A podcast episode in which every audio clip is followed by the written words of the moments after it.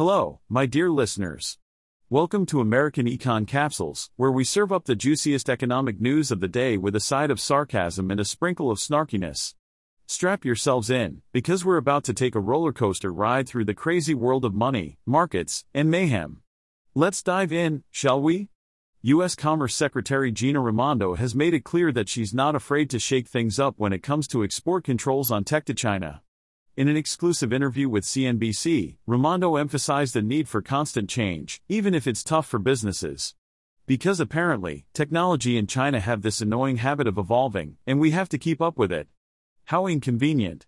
Last year, the U.S. Department of Commerce's Bureau of Industry and Security announced export controls that restrict the sale of certain advanced computing semiconductors and manufacturing equipment to China.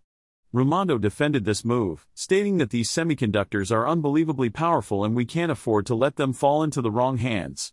Well, I guess we can't have China becoming too powerful, can we? Heaven forbid.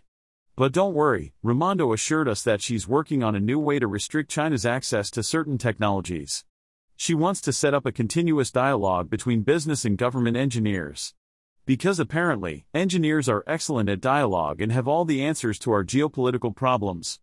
Who needs diplomacy when you have engineers, right? It seems that US chipmaking giant Nvidia is also feeling the heat. They reportedly delayed the launch of a new AI chip for China in compliance with the US export controls.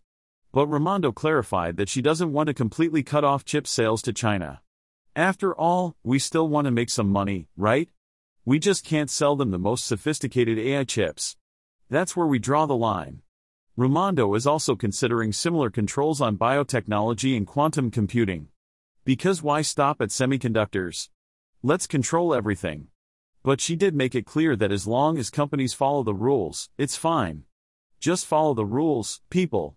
And if you don't, well, Raimondo will come after you like a chip hungry predator. It's worth noting that Raimondo believes the US can't stop China's technological development. But don't worry, folks, we can slow them down.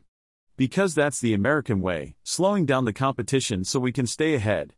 It's like a marathon, but with geopolitical implications. Way to go, America. In conclusion, Raimondo is here to shake things up and keep us on our toes. She's not afraid to make enemies and upset businesses, all in the name of national security and technological superiority. So, buckle up, folks, because the export control roller coaster is just getting started. Well, folks, it's time for me, your beloved artificial intelligence, to bid you farewell.